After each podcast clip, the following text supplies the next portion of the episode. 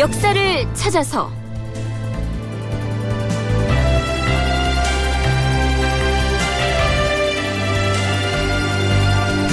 제 570편 성종 시와 술을 사랑한 군주. 극본 이상락 연출 김태성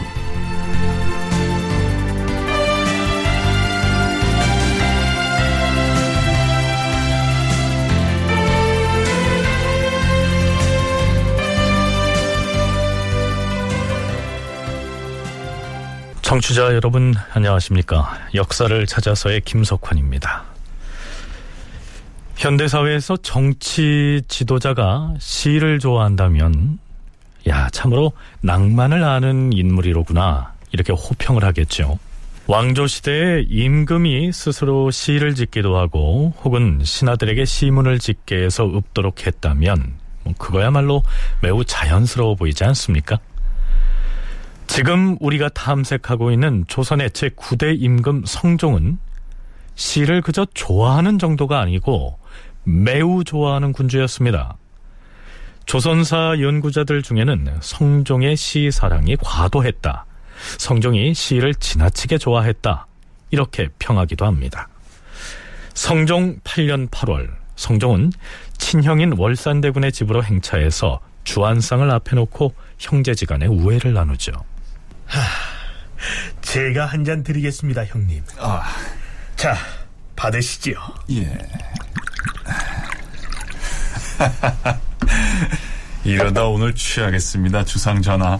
취하면 어떻습니까? 저는 월산 형님과 함께하는 시간이 가장 즐겁습니다. 아, 참, 정자를 지으신다 하지 않았습니까? 아, 정자는 이미 다 지었사옵니다. 아, 그래요. 하면 정자 이름을 무엇으로 지었습니까? 전하로부터 지어받으려고 아직 명명하지 않았사옵니다. 그렇습니까? 그렇잖아도 생각해둔 이름이 있습니다. 오, 예. 바람풍에 달월이면 어떻습니까? 풍월, 풍월정이라. 오, 참으로 좋은 이름이옵니다, 전하. 그러면 정자를 풍월정이라 명명한 김에 제가 풍월정을 제목으로 시안수를 지어서 형님께 드리겠습니다. 그리해 주시면 더욱 영광이죠. 여봐라, 지필목을 가져오너라. 이렇게 해서 이 풍월정은 월산대군의 정자 이름이자 그의 호가 됩니다. 성종실록에는 성종이 형인 월산대군의 정자를 풍월정이라고 명명하고 나서 풍월정 시를 지어준 것으로 기록되어 있지만 성종이 지었다는 시의 내용은 올라있지 않습니다. 어찌됐든 성종은 시 짓는 것을 매우 좋아했고 종친 중에는 유독 이 월산대군과 자주 어울렸던 것으로 실록에 올라 있습니다. 연세대 국학연구원 윤훈표 연구원은 성종이 월산대군과 어울려서 시문을 지어 읊는 것을 낙으로 삼았던 배경을 이렇게 설명하고 있습니다. 세자 시절을 경험하지 못했기 때문에 기초학습부터 시작해가서 정치술에 이르기까지 제왕으로서 필요한 것들을 모두 그 빠른 시간 안에 습득해야 되는데 거기에 또 실제 종사에도 관여했기 때문에 업무가 아주 과중했죠. 그만큼 스트레스가 아주 예, 많이 쌓일 수밖에 없었습니다.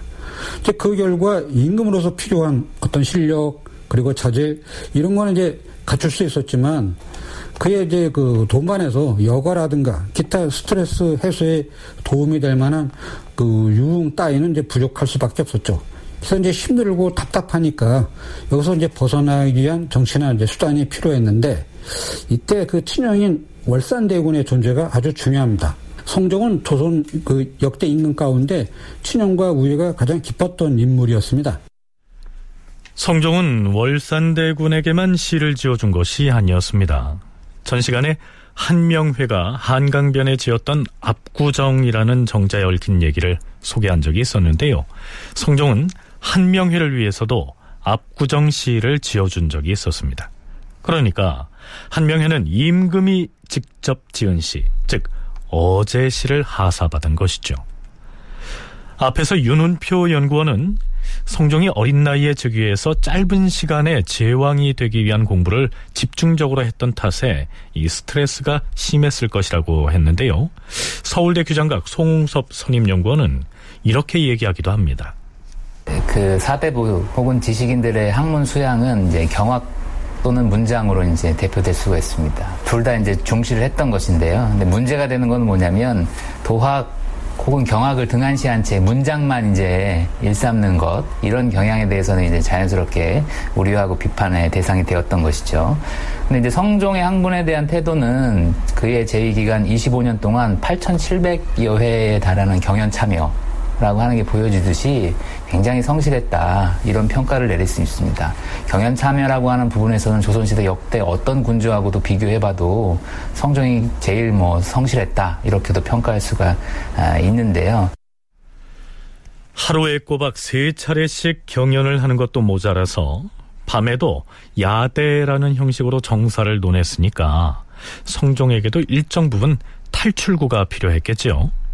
그래서 경전을 공부하고 학문을 익히는 경학과 도학 이외에 시를 지어서 읊는 문장 쪽에 탐닉함으로써 그 긴장을 해소하려고 했을 것이다. 이러한 분석입니다.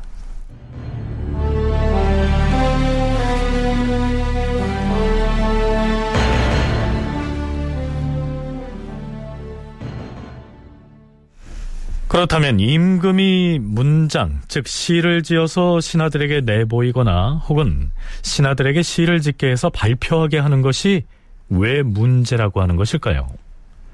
성종은 월산대군의 집에 다녀온 뒤에 승정원의 승지들에게 어제 풍월정시, 즉 풍월정에 대해서 임금이 직접 지은 시를 보여주면서 이렇게 말합니다. 얼마 전에 월산대군의 집에 거동하였더니 대군이 정자를 지었으되 아직 명령을 하지 않았으므로 과인이 풍월정이라 이름을 짓고 풍월정시를 지었도다. 그리하여 정자 이름을 현판에 새겨 걸었는데 아직 아무도 화운하는 자가 없어서 월산 대군이 섭섭해하시니 승지들은 각각 화운을 하여 과인에게 올리도록 하라. 화운을 한다는 말은 남이 지은 시에 운자를 써서 답시를 짓는 것을 일컫습니다. 그러니까 성종이 월산대군의 정자인 풍월정을 읊은 시에 운자를 차용해서 승지들에게 각각 답시 한 편씩을 지으라고 명한 것이죠. 아니나 다를까 얼마 뒤에 열린 경연에서 대가는 그것을 문제 삼고 나섭니다. 그 바람에 대신과 논쟁이 벌어지지요. 주상 전하, 전하께서는 학문이 고명하시니 무릇 시와 문장을 짓는 것이 모두 천성에서 나온 것이라 사료되오나 옛 성현이 말하기를 덕행이 근본이고 문예는 맨 말단이다 라고 하였사옵니다. 지난번에 전하께서 풍월정시를 지어서 월산대군에게 주시고 압구정시를 지어 한명회에게 주시었사온데 모두 나무 판자에 새겨서 달았사옵니다. 풍월정은 사람들 눈에 잘 뜨이지 않은 곳에 있으니 괜찮겠사오나 압구정은 한강 곁에 있사옵니다. 신들의 생각에는 만일 중국 사신이 와서 한강에서 놀다가 우연히 이 정자에 올라 전하께서 친히 지으신 그 어제시를 본다면 반드시 전하께서 무 친아들과 함께 장화한 것이라고 여길 것이옵니다. 또한 여러 아래 사람들이 만일 전하께서 시와 문장을 좋아하시는 것을 알게 되면 옛 성현의 글은 강론하지 않고 오로지 시와 문장만을 일삼을 것이오니 임금은 자고로 좋아하는 것을 사람들에게 쉽게 내보일 일이 아니옵니다. 그렇사옵니다, 전하. 문종께서는 글씨를 잘 쓰셨사오나 민간에 남긴 필적이 드물기 때문에 사람들이 한 글자만 보아도 보화로 여기옵니다. 전하께서 지난번에 옛 당나라 시대의 누각 이름인 등왕곽사라는 글씨를 써서 한명회에게 주시었사옵고 한명회가 그것을 곧 판자에 새겨 싸우니 신은 이것이 옳지 않다고 생각하옵니다. 대군과 정승이 나에게 시를 짓기를 청하였기에 나도 또한 응하였을 뿐이고 고려 현종이 시문짓기를 좋아하여 날마다 무신하와 함께 창화를 하였다는데 그 정도는 아니지 않는가? 과인이 정승에게 글을 써준 것이 어찌 글씨를 자랑하고자 하여 쓴 것이겠는가? 주상 전하, 창화하는 것이 원래 부덕한 것은 아니옵니다. 지금 대가는 신하들에게 세상 인심에 조금도 유익하지 않은 음풍농원의 습관이 생길까 염려하고 있으나 임금이 시문짓기를 좋아할 일이 아니라고 말하는 것은 잘못이옵니다. 중국에서 우리를 예의의 나라라고 하는 것은 중국 사신이 올 때 시문으로 서로 창화하여 그 정을 통하기 때문이옵니다. 만일 시와 문장이 아니면 비록 예의가 있더라도 장차 어떻게 표현하겠사옵니까? 따라서 시와 문장은 배할 수가 없는 것이옵니다. 여기에서 창화라는 말이 자주 나오는데요. 한쪽에서 시 구절을 읽으면 다른 한쪽에서 그것을 받아서 화답하는 것을 일컫습니다. 대간이 한 말 중에는 덕행이 근본이고 문예는 맨 끝이다. 이런 대목이 있었는데요. 임금은 덕을 실천해서 백성을 다스리는 일에 정성을 다해야지 시나 문장을 읊는 것을 중시해서는 안 된다. 이런 얘기를 하고 있는 겁니다. 송웅섭, 윤훈표 두 전공학자의 얘기 차례로 들어보시죠. 어, 학문 수양의 기본이 경학과 문장인데 근데 그런 경학을 하는 것에 열심인 것은 신하들이 별로 만류하지 않습니다. 다만 문장만 막 하려고 한다면 그것은 문제가 될 수 있거든요. 그런 측면에서 봤을 때 이제 성종이 시를 짓거나 뭐 이런 것들에 있어서는 어, 어느 정도 그의 기본적인 소양을 키우는 데 있어서는 뭐 인정해 줄 수 있지만 간혹 그것을 좀 도가 지나치지 않을까라고 하는 그런 우려를 보일 수 있는 것이죠. 아, 성종 초반에 사실은 여러 차례에 걸쳐서 뭐 병풍을 가져오게 해서 시를 짓게 하고 하는 건데, 근데 요 초반에 보면은 대체로 이제 도덕적인 것과 관련된 것이 많아요. 왕도 정치와 관련된 것. 시를 짓는다라고 해서 다 문제가 되는 것이 아니라, 유교 사상을 원칙대로 엄격하게 지키고자 하는 부류는 시를 짓는 게 군주의 도에 어긋나고 있다. 이게 아주 강렬하게 비판을 합니다. 그들에게는 어떤 유교 정치 사상의 핵심인 이 성인 군주, 그러니까 군주가 곧 성인이 되어야 한다. 이것에 이제 실현이 가장 중요하다고 보았기 때문에 거기서 벗어나는 것에 대해서는 조금이라도 용납하지 못했습니다. 그런 쪽에서 그 보면 이제 그 성종이 시를 짓는 거에 대해서는 당연히 이제 비판하고 문제점을 지적하기 마련이었죠.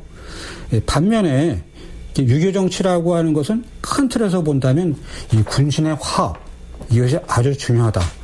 군신이 화합해야 비로소 거기서부터 모든 것을 실현할 수가 있다라고 하는 보는 입장에서는 그 신하들과 어울려서 때때로 아주 뭐 자주 하는 것은 안 되지만 어, 어울려서 그 어떤 여가를 즐기면서 시작하는 것은 오히려 큰 도움이 되지 않겠는가. 네, 어찌됐든 성종은 시와 문장에 과하게 집착하지 말고 덕행에 힘쓰라고 하는 대간의 지적에 대해서 뭐 그런 걱정은 할 필요 없다. 이렇게 일축을 하면서도 자신이 직접 글씨를 쓰거나 시를 짓는 일은 하지 않을 것이라고 얘기를 하기도 하죠.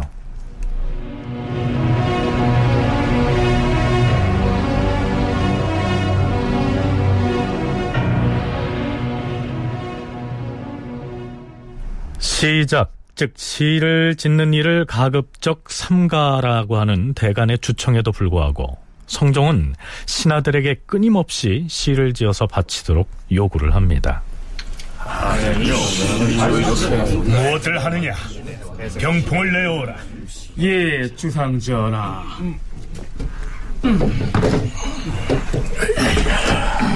자, 대신들은 이 병풍에 있는 그림을 보시오. 이 그림은 눈이 내려 쌓여 있는 풍경을 그린 설경도입니다. 이 병풍의 그림을 보고 대신들은 각각 칠원율시를 지어서 바치세요. 성종으로부터 병풍의 설경을 보고서 한 구절이 일곱 글자로 된 칠원율시를 지어서 바치도록 이 명을 받은 신료들은 영산부원군 김수원, 달성군 서거정, 예조판서 이승소, 함종군 어세겸 등이었습니다. 이들이 이 병풍 속의 설경을 보고서 지어 바친 시의 내용은 이러합니다.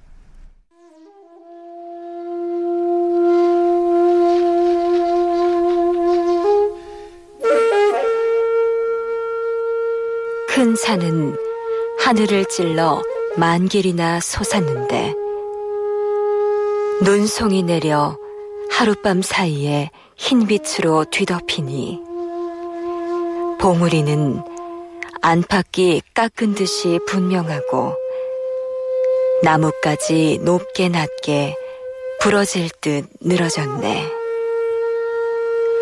얼어붙은 우레소리는 비를 일으키지 못하고 차가운 바위에는 원숭이를 보지 못하겠도다. 눈에 덮여 길이 희미하니 어느 곳에서 그윽한 절을 찾으랴. 다리가 끊겨서 묵은 이끼를 밟는 사람이 없구나. 하늘 땅 사이는 온통 맑은 기운이요. 누대 위아래에 티끌 하나 없도다. 추위가 산중에서 어찌 힘을 쓸 수 있나. 양기가 땅 밑에서 벌써 올라오는 것을. 인간 세상에서는 풍년상서를 기뻐하건만 팔방에서 불어올 남풍을 늦게야 보겠네.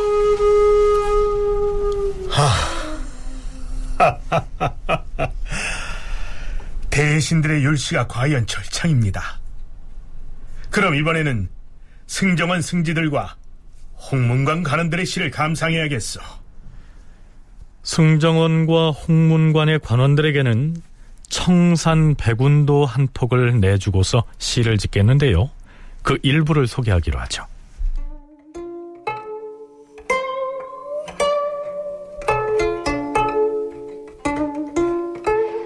아지랑이 여기저기 봉우리에 덮이고 바위 구덩이 들쭉날쭉 둘러서 있는데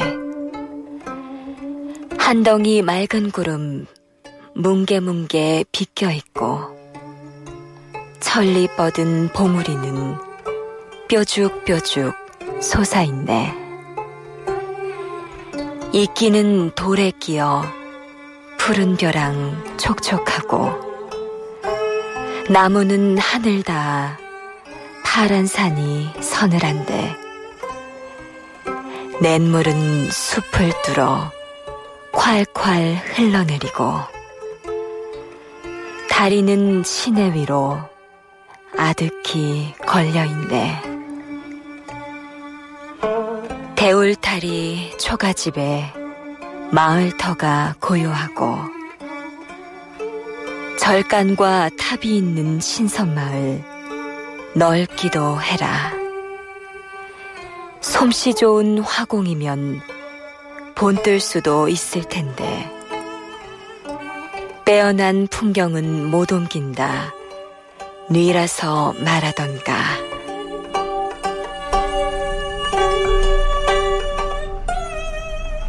네, 이렇듯 성종은 병풍의 그림을 시제로 제시하면서 대신들과 승지들에게 시를 저 바치라 라고 해서 즐거운 한때를 보냈습니다. 아니나 다를까 다음날 경연에서 강학을 마치고 나자 사간원의 헌납 김미가 또다시 병풍의 그림을 소재로 삼아서 성종이 시를 짓게 했던 이 일을 문제 삼고 나섭니다. 전하, 신등은 전하께 없어 직접 시를 지으시거나 혹은 글의 소재를 제시하시어서 승지들로 하여금 시를 짓게 하시었다는 말을 여러 번 들었사옵니다. 예전 당나라 태종 때에 황제가 지은 글을 찬집하기를 청한 자가 있었는데 당태종이 말하기를 군주가 되어서 덕을 베풀어 은혜로운 정치를 하는 것을 걱정할 것이지 문장이 무슨 도움이 되느냐 이렇게 말하였사옵니다. 진나라의 후주와 수나라의 양제는 둘 다 문집을 남겼으므로 세상에 시가 유행하고 있사오나 나라가 망할 때 그 문집들이 무슨 소용이 있었겠사옵니까? 전하, 이것을 교훈으로 삼아야 할 것이옵니다. 대가는 말을 함부로 하지 말라. 그일에는 과인이 친히 지은 시는 없느니라. 우리나라는 예전부터 문헌의 나라라 일컫고 중국 사신이 오면 시와 문장으로 서로 창화를 해온 전통이 있으니 시를 어찌 폐기할 수 있겠는가? 진나라의 후주와 수나라의 양제 그리고 고려의 의종은 풍어를 조롱하여 나라를 망치기에 이르렀으나 과인으로 말하자면 시를 그만큼 몹시 좋아하지는 않는다. 어찌 묻 아래 사람으로 하여금 시유를 아주 폐기하게 할 수 있겠는가? 그러자 영의정 윤필상이 성종의 편을 들고 나서죠. 주상 전하께서 정무에 부지런하고 또한 강학을 게을리하지 않으시니 때때로 문예를 즐기신다 한들 안될 것이 뭐 있겠사옵니까? 이러자 대간도 물러서지 않습니다. 전하, 시는 주상 전하께서 줄곧 시를 좋아하신다고 한 것이 아니옵니다. 승정원은 직무를 보는 곳인데 승지들이 시와 문장을 일삼는다면 직무를 폐기하게 될까봐 염려되옵니다. 다른 이들은 시를 지어도 되고 승지들만 시를 지어서는 아니 된다는 말인가? 이제 그 입 다물라. 성종은 시를 짓는 일에 관한 한 이제 대간의 간언 따위는 아예 무시하기로 한 듯 보입니다. 특히 형인 월산대군에게는 직접 지은 어제 시를 재차 내려보내죠. 성종 12년 2월 28일 월산대군 이정에게 잔치를 베풀고 어제율시 한 편을 내려주었다. 성종 15년 10월 15일에는 월산대군이 임금에게 글을 올려 이렇게 말하였다. 전하, 효령대군이 희우정이라는 정자를 신에게 주었사온데 신이 그 정자의 이름을 망원정이라 고쳐짓고서 여러 번 전하의 시를 청하였사오나 윤호를 얻지 못하였사옵니다. 예전부터 제왕이 시 혹은 설을 후세에 전하는 것이 많사옵니다. 신이 어제 시를 감히 청하는 것은 사람들에게 자랑해 보이려는 것이 아니오라 후세에 전하고자 하는 것이옵니다. 임금이 월산대군의 글을 승정원에 보이고 물으니 승지가 말하기를 이는 주상 전하의 친형제간 사이의 일이니 비록 전하께서 직접 지으신 어제시를 내릴지라도 무슨 문제가 있겠사옵니까? 그러자 임금이 망원정 시를 친히 짓고 아울러 서문을 지어서 내려보냈다. 그 신하들의 어떤 비판은 이제 성종이 이해하고 아, 때때로 수긍하기도 했습니다. 하지만 그는 형인 그 월산대군과의 교류를 통해서 그 과중한 업무 부담에서 오는 그 스트레스에서 벗어나려고 많이 그 노력을 했습니다. 만약 그것이 없다면 아마 견디기가 굉장히 어려웠을 겁니다. 이 월산대군의 어떤 그 풍리적인 생활을 지켜보면서 어, 스스로 다 쫓을 수는 없지만 그래도 그런 생활을 어, 자신도 어느 정도 맛보고자 어, 노력을 했습니다. 따라서 좀 자제하고 억제를 그 하면서도 이 월산대군과의 교류 그리고 이 시집기 이거를 중단한다는 것은 도저히 생각할 수가 없었습니다. 그렇다면 대간을 비롯한 일부 신하들은 왜 이처럼 끈질기다 할 정도로 성종에게 시를 짓는 작시 행위를 하지 말도록 추청을 하는 것일까요? 신하들이 생각할 때 문장을 잘하는 신하들이 특별히 그러한 성종의 기호를 통해서 우대받을 수 있는 요소도 있거든요. 그러면 이제 총신이 생기는 것이죠. 그러니까 이제 경악을 하는 것은 어, 모든 사람들이 추구해야 되는 어떤 기본적인 가치들을 적극적으로 뭐 도모한다는 면에서는 문제가 되지 않지만 이 문장은 사실은 약간 애매한 부분들이 있습니다. 이제 어, 특히 이제 연산군 같은 경우도 이제 시를 좋아하고 본인도 시를 많이 짓고 또 이제 음주 가무를 곁들여서 이제 시작회를 이제 하는 모습들이 벌써 보여지는데 아, 신료들이 약간 그런 부분들을 우려한 것 같습니다. 성종에게 있어서는 과도한 거라고 얘기할 수는 없지만 그래도 그런 기회를 타서 어, 성종이 그쪽으로 이제 확 빠지진 않을까. 시를 잘 짓는 것이 곧 정무를 잘 처리하는 능력은 아닌데 성종이 시 짓는 쪽에 탐닉하게 되면 성종의 그러한 기호에 영합해서 신하들이 이 시 짓는 일에 열중할 것이고 그렇게 되면 임금과 어울려서 시문을 주거니 받거니 하는 신료들이 정치적인 위세를 부릴 가능성이 있기 때문에 그것을 경계하는 목소리를 대간이 꾸준히 내고 있는 것이다. 이러한 분석입니다.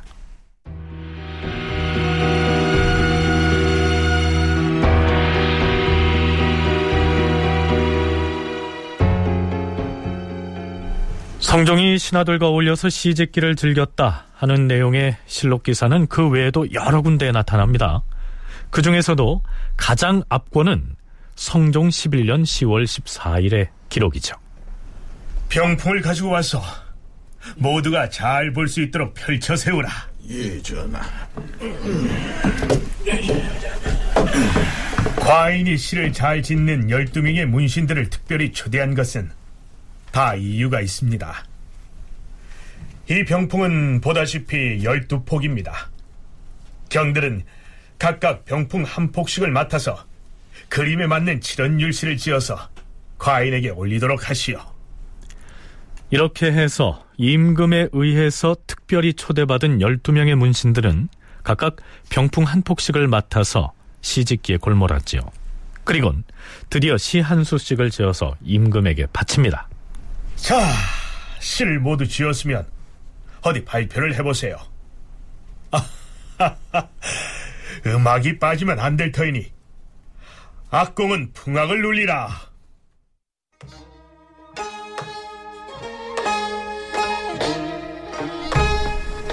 열두 폭 병풍 중에서 제1폭은 양귀비가 난간에 기대고 있는 그림인데 어디 시를 어찌 지었는지 들어보기로 하지요. 예, 전하. 신홍응이 지은 시를 읽어 올리겠사옵니다.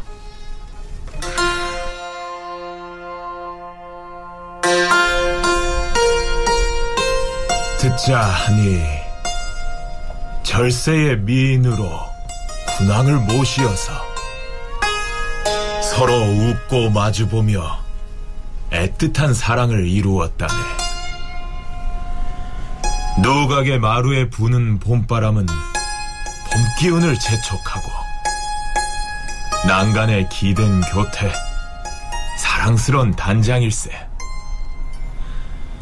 가냘픈 노랫소리 멈추니 궁궐은 그윽한데 아름다운 춤이 길게 이어지니 군왕이 탄 교자에 움직임이 바쁘구나. 즐거움이 다하자 슬픔이 또한 이르렀으니 그림을 펼쳐보며 당나라 현종을 하나노라.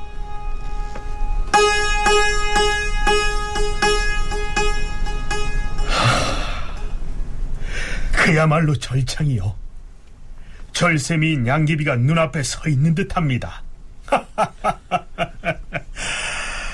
그 다음 제2폭의 그림은 임금의 후비가 나무를 캐고 있는 그림인데 누가 맡아서 시를 지었습니까? 신도사신이 지어사옵니다. 아, 그래요. 그럼 어디 들어볼까요? 예, 전하.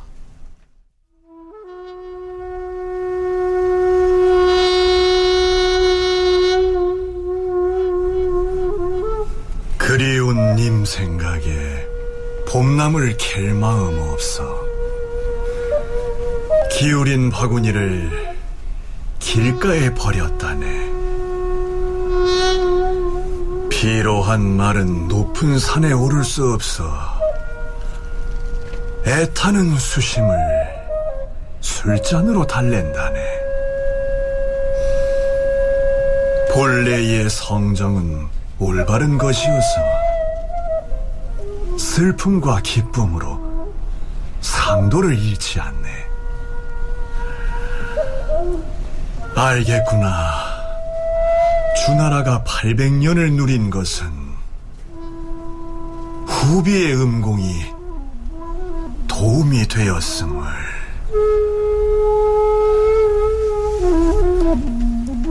네, 병풍의 제3폭은 중국 순임금의 왕비인 아황과 여영의 그림입니다. 이에 대해서 강희맹이 지은 시는 이렇습니다.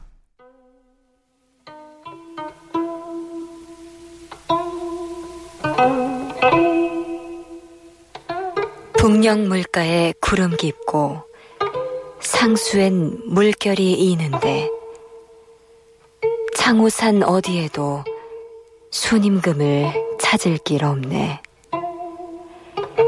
고이 산 바라보니 그곳인 양 여겨져서 두 여인 같이 왔으니 어쩔 수가 없었네.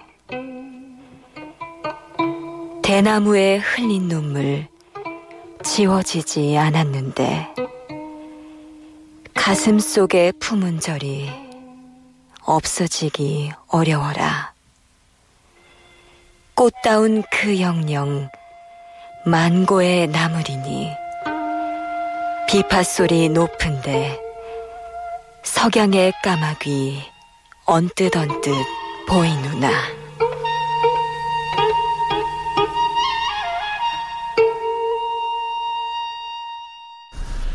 네, 성종실록에는 병풍 12폭에 해당하는 12편의 율시가 전부 수록되어 있는데요. 모두 소개할 수는 없으므로 여기에서 그치겠습니다.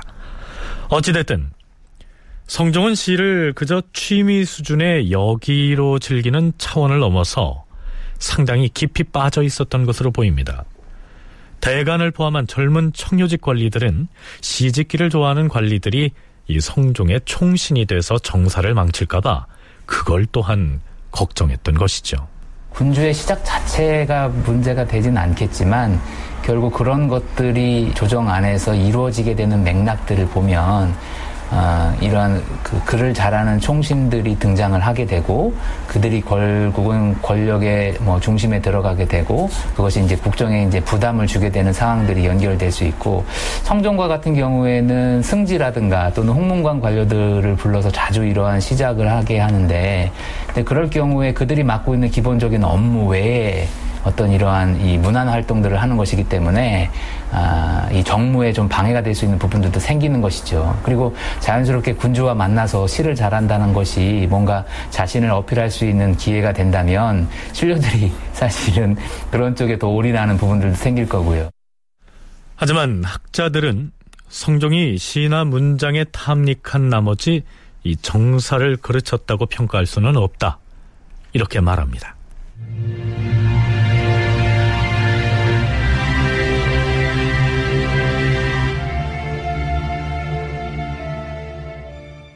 성종은 신하들에게 시만 짓게 하지는 않았습니다. 성종은 신하들에게 어떤 사안을 제목으로 던져주면서 책문을 지어 올리도록 해서 시험을 치르기도 했는데요. 성종 12년 7월 29일 홍문관 관원들은 들으라. 평안도와 황해도 두 도는 가뭄이 매우 심하여 백성에게 기근이 닥친 데다. 또한 중국 사신이 본국에 왕래하는 길목이므로 사신을 맞이하고 보내고 할 적에 물품과 음식을 대느라 비용을 많이 부담하고 또한 짐을 실어 나르는 일까지 맡고 있으니 그 폐를 열거하자면 과인은 슬픔이 맺히도다. 그 두 도의 백성을 구휼할 방도와 계책이 없겠는가? 그대들은 좌우에서 과인을 가까이 보필하고 있으니 내 뜻을 잊게 할 것이다. 관원들은 한 사람도 빠짐없이 각각 죄다 진술하여 과인에게 아뢰라. 성종의 명령은 자신을 지근거리에서 보필하는 홍문관의 관원들에게 뭐 좋은 생각이 있으면 적어서 내라. 이러한 수준이 아니었습니다. 한 사람도 빠짐없이 제출하게 해서 임금이 직접 채점을 하겠다는 것이었습니다. 그래서 어떻게 됐을까요? 성종은 홍문관 관원들이 지어올린 책문을 두루 읽어본 다음 그것들을 승정원으로 가지고 가서 승지들에게 나누어 줍니다. 나누어 준 글들을 모두 읽어 보았는가? 예, 주상전하. 홍문관 관원들이 적어낸 글을 모두 읽어 보았는데 어떤 사람은 평안도 백성을 이주시켜야 한다고 하였으나 평안도 사람을 타지로 이주시켜 버리면 평안도 땅은 누가 지키라는 말인가? 어찌 백성들을 옮길 수 있겠는가? 또한 혹자는 평안도와 황해도뿐만 아니라 조선 팔도가 다 똑같은 형편이다. 이렇게 적어 놓았는데 이 또한 망령된 말로서 도대체 시무를 파악하지 못하고 있는 자의 소치이다. 과인의 말이 틀렸는가? 지당하신 말씀이옵니다, 주상 전하. 지당하신 말씀이옵니다, 주상 전하. 그러나 과인은 그 중에서도 하 이 글 하나만은 우수하다 여기는데 경들은 어떻게 생각하는가? 다른 글들보다 뛰어나옵니다. 글을 써낸 홍문관원 중에서 성종의 칭찬을 받은 사람은 김흔이었습니다. 성종은 이 김흔을 불러와서 직접 표창을 하죠. 다른 글들은 한결같이 시무에 적절하지 아니하고 또한 사리에도 부합하지 않는데 너의 작품만이 시무에 적절하므로 과인이 상을 내리노라. 임금이 서양에서 들여온 옷감 한 필과 검은 가죽신 한 켤레를 하사하였다. 김은이 황공하여 아뢰었다. 주상 전하께서 황해도와 평안도 등 양도의 시패를 물으신 데 대하여 보잘것없는 답을 글로 지어 올렸사온데 외람되이 큰 상을 받거드니 마음이 실로 부끄러워서 얼굴이 붉어지옵니다. 사양하지 말고 받으라. 같은 해 9월 14일 성종은 또다시 홍문관원을 대상으로 시험을 치릅니다. 그 내용은 이렇습니다. 대마의 영주 종출우수 정수라는 자가 과인이 내려준 벼슬을 받지 않겠다고 하였다. 그리하여 과인은 곧 그에게 의복과 말 한 장을 내려줄 것이다. 헌데 대마도주에게 보낼 전문을 어떤 내용으로 준비하여야 할 것인지 홍문관 가는들은 각자 전문을 지어 올리라. 나라 밖으로 보내는 외교 문서를 시험을 통해서 선정하겠다는 것인데요. 결국 홍문관 전한 권건이 이 모든 관원 중에서 장원을 차지했고 성종은 그에게 어린 말 한 피를 내려줍니다. 세종 때에는 가령 공법 시행을 앞두고요. 과거 응시생들에게 시험 제목으로 과제를 제출한 적은 있었지만 기존의 관리들을 대상으로 시험을 치른 사례는 없었습니다. 개인적으로 성종 스스로가 이제 평가를 하고 싶었던 것 같아요. 그래서 이제 홍문관 관원들과는 자주 그런 기회를 가졌고, 근데 이제 그 위에 대신들과도 뭐 그런 기회가 있었긴 했지만 그래도 평상시에 명망 있는 그런 이 대신들의 글의 수준이 어느 정도였을까를 본인 직접 좀 경험해 보려고 했던 것이지 않을까 개인적으로는 뭐 그런 의도가 있었을 거란 생각이 듭니다. 그리고 밑에도 실제로 그렇게 언급을 하고 있습니다. 이게 뭐 진급이나 아니면 사람을 선발하려고 하는 것이 아니라 아, 어떤 그들의 능력을 한번 보기 위해서다. 그런 정도였을 것 같습니다. 글을 보면 글을 잘하는 사람들이 남의 글을 보면서 아 이 사람의 어떠한 이 사고력이라든가 아니 표현력이라든가 이런 것들을 가늠하잖아요. 성종도 어, 이런 기회를 통해서 그 신료들의 어떤 이 문안 능력들을 나름대로 이렇게 어, 뭐 알고 싶어도 했고 또 개인적으로 평가도 했던 것이지 않을까. 관리들을 대상으로 시험을 치르는 데에 재미를 붙인 듯이 성종은 이후에도 이런 식의 평가를 계속하죠. 성종 12년 10월 18일 권건, 김흔, 조위, 조지서, 이숙감, 박형문, 허침, 정수곤 등을 불러놓고 임금이 말하였다. 자고로 이단을 막지 않으면 성인의 도를 유행할 수 없으며 또한 이단을 금지시키지 아니하면 성인의 도가 시행이 되지 않는다. 이것을 주제로 하여 논문을 짓도록 하라. 시험 결과 조지서가 으뜸으로 뽑혔으므로 말 한 피를 하사하였다. 그런데 성종은 시험을 치르는 관리들의 대상을 점점 더 넓혀갑니다. 그러더니 이윽고 이품 이하의 당상관들을 대상으로 해서 시험을 치르겠다고 선언을 하죠. 그러자 사헌부와 사관원의 관관들이 몰려와서 성종에게 항의를 합니다. 주상 전하, 듣건데 내일 이품이와 당상관에게 시험을 치르게 하라는 명령이 있었다는데 그게 사실이옵니까? 그리 명하였는데 무슨 문제가 있는 것인가? 신등이 알기로는 문신을 대상으로 과시를 치르는 것은 중직대부 이하의 벼슬아치들만 그리고 중시를 치르는 것은 통훈대부 이하의 하급 관리들만 응시하게 되어 있어옵니다. 하운데 재상을 대상으로 그 재능을 시험하는 것은 옳지 않사옵니다. 이러한 법을 없이 하시어서 대신들의 체면을 세우는 것이 어떻게 싸웁니까? 과인은 다만 그가 당상관이 되었든 누가 되었든 그가 가지고 있는 재질의 높고 낮음을 알아보고자 하였을 뿐이지 그 결과를 가지고 조정에 채용하거나 진급을 시키려는 것이 아닌데 왜 이런 말이 나왔는가? 더 이상 말하지 말라. 본래 이제 재상이라고 하는 그 존재는 백관을 이제 통솔하고 온갖 정치를 이제 다 도맡아서 처리하는 그 나라의 어떤 뭐 중심이라고 할 수 있는 인물들인데요. 이제 그런 재상들에게 그 책문이나 뭐 전문을 짓게 하는 것이 채통을 떨어뜨리고 위신을 깎는다. 이런 일로 이제 그 일부에서는 이제 이 비판을 많이 하고 있습니다. 뭐 조선의 어떤 유교 사회라고 하는 것은 유교 질서를 아주 대단히 중요시 여기는데 그 정점이 재상이 아니겠습니까? 이들에게 하급 관련 후보자들에게 한 것처럼 글짓기를 한다던가 시험 보기 한다는 것은 어 제대로 대우하는 것이 아니다. 이렇게 이제 보는 입장도 있고 그래서 이제 신료들의 위신을 깎는다 그런 입장도 있는데 이건 이제 유교 사회가 갖고 있는 독특한 면모라고 할 수가 있겠는데요. 재상급의 대신들까지도 대상으로 삼아서 단순하게 어떤 국가 시책에 대해서 의견을 제출하라는 것이 아니고요. 시험을 치러서 등수를 매기고 우수한 사람을 뽑아서 표창을 하겠다는 것이었으니까 당대의 위세를 떨치고 있던 대신들로서는 체면이 말이 아니었겠죠. 하지만 결국 성종은 당상관들을 대상으로 시험을 치렀고요.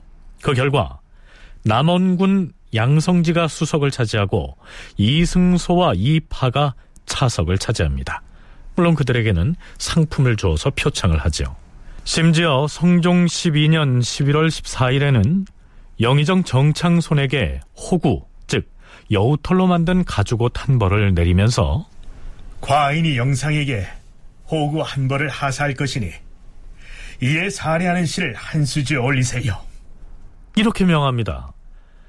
일인지하 만인지상의 영의정에게 마저 시를 짓도록 시험을 치른 격이죠. 그래서 어떻게 됐을까요? 실록에는 영의정 정창손에게 호구 한 벌을 내리고 곧 살해하는 시를 짓게 하였는데 정창손이 즉시 절구를 지어 바쳤다. 이렇게 기술돼 있습니다. 그 이전 가령 세종 때에도 대신들을 상대로 해서 문예를 시험하는 이런 사례는 없었는데요. 성종은 왜 이렇게 했을까요? 그 앞시대는 사회 성격도 그렇고 시대 분위기도 그렇고 왕의 어떤 능력들도 그렇고 대부분 실무를 이렇게 처리하는 그런 분위기가 조금 농후했죠. 뭐 태종도 그렇고 세종도 그렇고 중국 경전에 나오는 성인들처럼 제도를 만들었던 시대들이잖아요. 그러니까 이제 그런 쪽에 업무가 집중이 되다 보니까 상대적으로 좀 시작 활동과 관련돼서는 여유도 좀 적었고 어, 그러다 보니까 이제 관심도 그쪽으로 조금 덜 갖게 됐던 거에 비해서 성종대는 그런 것들이 어느 정도 정리되고 자기가 이제 마무리하는 단계 속에서 또 개인적으로 갖고 있는 성종의 어, 이러한 이 문장에 대한 관심들, 능력 이런 것들이 이제 곁들어지게 되면서 어, 이런 시를 짓는다든가 또는 신료들의 문화 능력을 평가한다든가 이러한 기회들이 많아지게 됐던 것 같습니다. 성종의 입장에서 본다면 그 문예라고 하는 것도 일종의 어떤 실력, 능력 테스트인데 임금이 어떻게 그 모든 것을 다 그 사람이 어떤 뭐 그 이 능력이나 실력을 파악할 수가 있겠는가? 이 문예 청적을 통해서 그 사람의 어떤 올바른 어떤 그 정서와 감정 또 그 사람의 어떤 그 일의 대처 능력 이런 걸 파악할 수 있다면 상당히 도움이 되지 않겠는가? 그런 시각도 있는 겁니다. 그래서 이제 요두 개의 시각도 서로 뭐라 할까요? 그 대립 또는 뭐 보완 관계가 있는 것이죠. 성종 자신이 비록 어린 나이에 즉위했지만 경연을 통해서 어느 정도 신료에게도 뒤지지 않을 만큼의 학식을 쌓았다고 자부했기 때문에 거기에서 비롯된 자신감에다가 은근히 자신의 학식을 과시하려는 마음이 작용해서 스스로 평가의 주체가 돼서 관료들을 시험하려고 시도하지 않았을까요?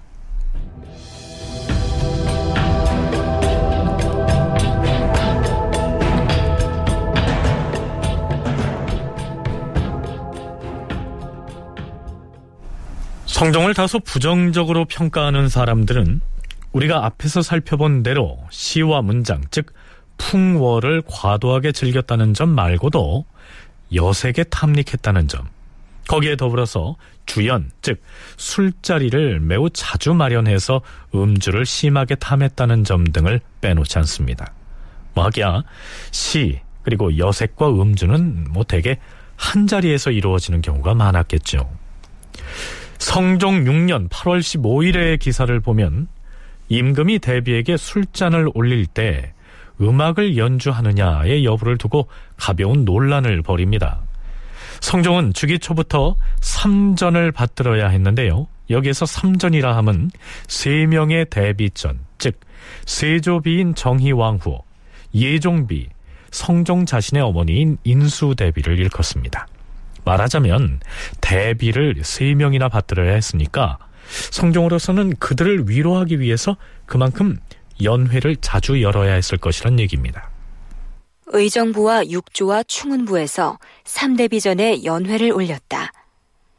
원상 정창손이 3전에 아뢰었다. 대왕 대비 마마. 연회 때 음악을 사용할 것을 두 번이나 청했지만은 마침내 윤허를 얻지 못하였사온데 비록 연회가 열리는 내내 음악을 연주하지는 못하더라도 주상전하께서 술잔을 올릴 때에는 음악을 연주하도록 허가하는 것이 어떻게 싸웁니까? 주상께서도 술잔을 올릴 때는 음악을 연주할 것을 두 번이나 청하였고 지금 또 정승이 같은 청을 하고 있으니 이는 반드시 주상의 명령과 같을 것이요. 음악 연주는 실로 들어주기가 어려운 것이지만은 그러나 정승의 청을 거듭 어길 수 없어서 억지로 이를 따르려고 하니 기생 열다섯 명을 시켜서 주상이 술잔을 올릴 때에만 음악을 연주하도록 하라. 그리하겠사옵니다, 대비마마. 음악을 연주하라.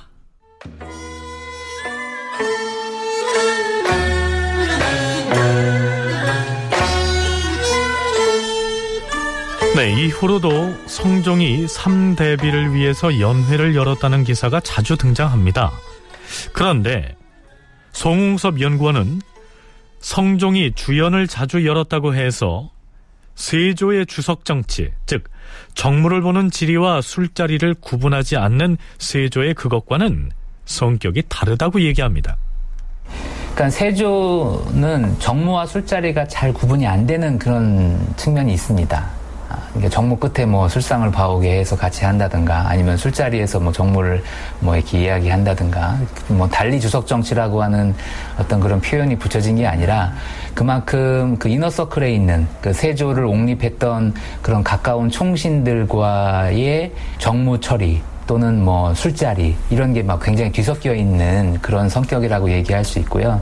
그에 비해서 어, 성종이 이런 그 연회나 음주가 뭐 잦았던 것은 공적인 것과 사적인 것이 분리가 제대로 안 돼서라기보다도 뭐 3대 비전 그러니까 뭐 정의왕후라든가 또 예종비라든가 자신의 모친 뭐 이렇게 그 대비들이 일반적인 상황보다는 조금 더 많았던 것이죠. 뭐 그런 대비들을 위한 연회를 뭐 베푼다든가 하지만 성종이 일찍이 술에 대해서만은 아주 조예가 깊었음을 알 수 있는 기사도 있습니다. 성종이 만 19살 되던 성종 6년 8월 3일 사직단의 제사 지내는 일을 담당하던 사직서에서 제사의 서형을 복주를 임금에게 바칩니다. 성종은 그 술 한 병을 승정원에 내리면서 이렇게 말하죠. 승지들은 그 술 한 잔씩을 따라서 맛을 보라. 예. 예.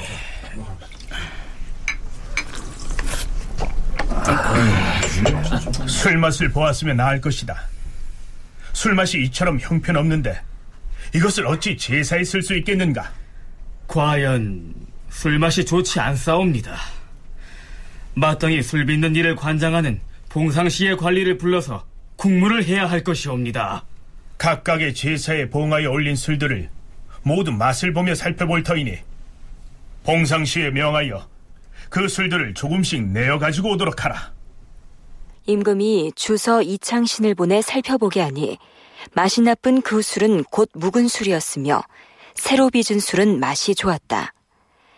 이창신이 이런 사유를 아뢰니 봉상시의 관리를 의금부에 내려서 이를 국문하도록 명하였다. 성종은 이미 스무 살도 되기 전에 묵은 술을 척 가려낼 만큼 술 맛을 훤히 꿰고 있었던 것이죠.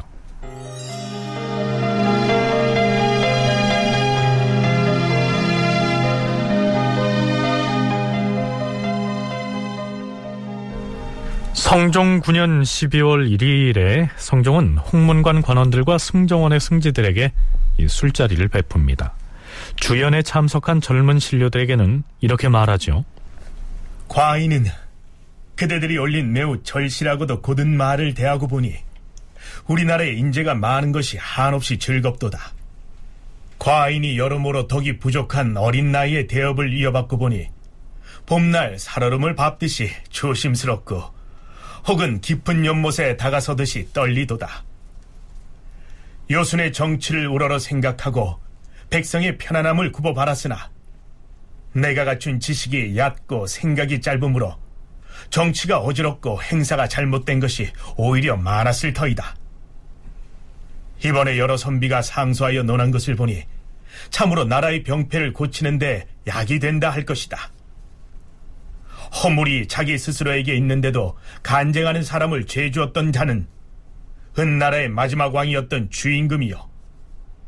좋은 말을 들으면 절을 하기를 즐기던 이는 하나라를 창업한 우임금임을 알고 있는데 내가 옛 성현에 미치지는 못할지라도 어찌 감히 바른 말을 간하는 것을 물리치겠는가? 다만 일에는 경중이 있고 말에는 가부가 있으니 어찌 하는 말마다 다 들어줄 수 있을 것이며 추청하는 일마다 모두 다 따르겠는가? 그러나 직언을 하는 신하를 칭찬하는 일은 군주가 마땅히 해야 할 일을 터. 그러므로 과인은 맛있는 술과 좋은 안주를 내리는 바이니 그대들이 취한 몸을 가누다가 쓰러지더라도 탓하지 아니할 것이다. 자, 홍문관의 인원이 다 왔으니 이제 여섯 승지들과 겸상하여 취하도록 마시라. 반드시 대취하여야 할 것이다. 성은이 망극하옵니다. 성은이 망극하옵니다. 술과 안주를 풍성하게 내렸으니 원 없이 마시고 대취하라. 이렇게 호기롭게 말하는 성종의 모습에서 아주 호방한 풍모가 느껴지지 않습니까? 그러면서도 지근거리에서 자신을 보필하는 홍문관원들과 승지들에게 이 자신의 마음을 솔직하게 털어놓고 협조를 구하는 모습은 국왕의 권위를 내려놓은 아주 진솔한 군주의 면모를 엿보기도 합니다. 성종은 재위 10년째를 넘기면서 유독 잦은 술자리를 갖는데요. 아마도 친정 이후에 국정 장악에 어느 정도 자신감이 생겼기 때문에 그럴 만한 여유를 가졌을 것으로 보입니다. 다큐멘터리 역사를 찾아서 다음 주 이 시간에 계속하겠습니다.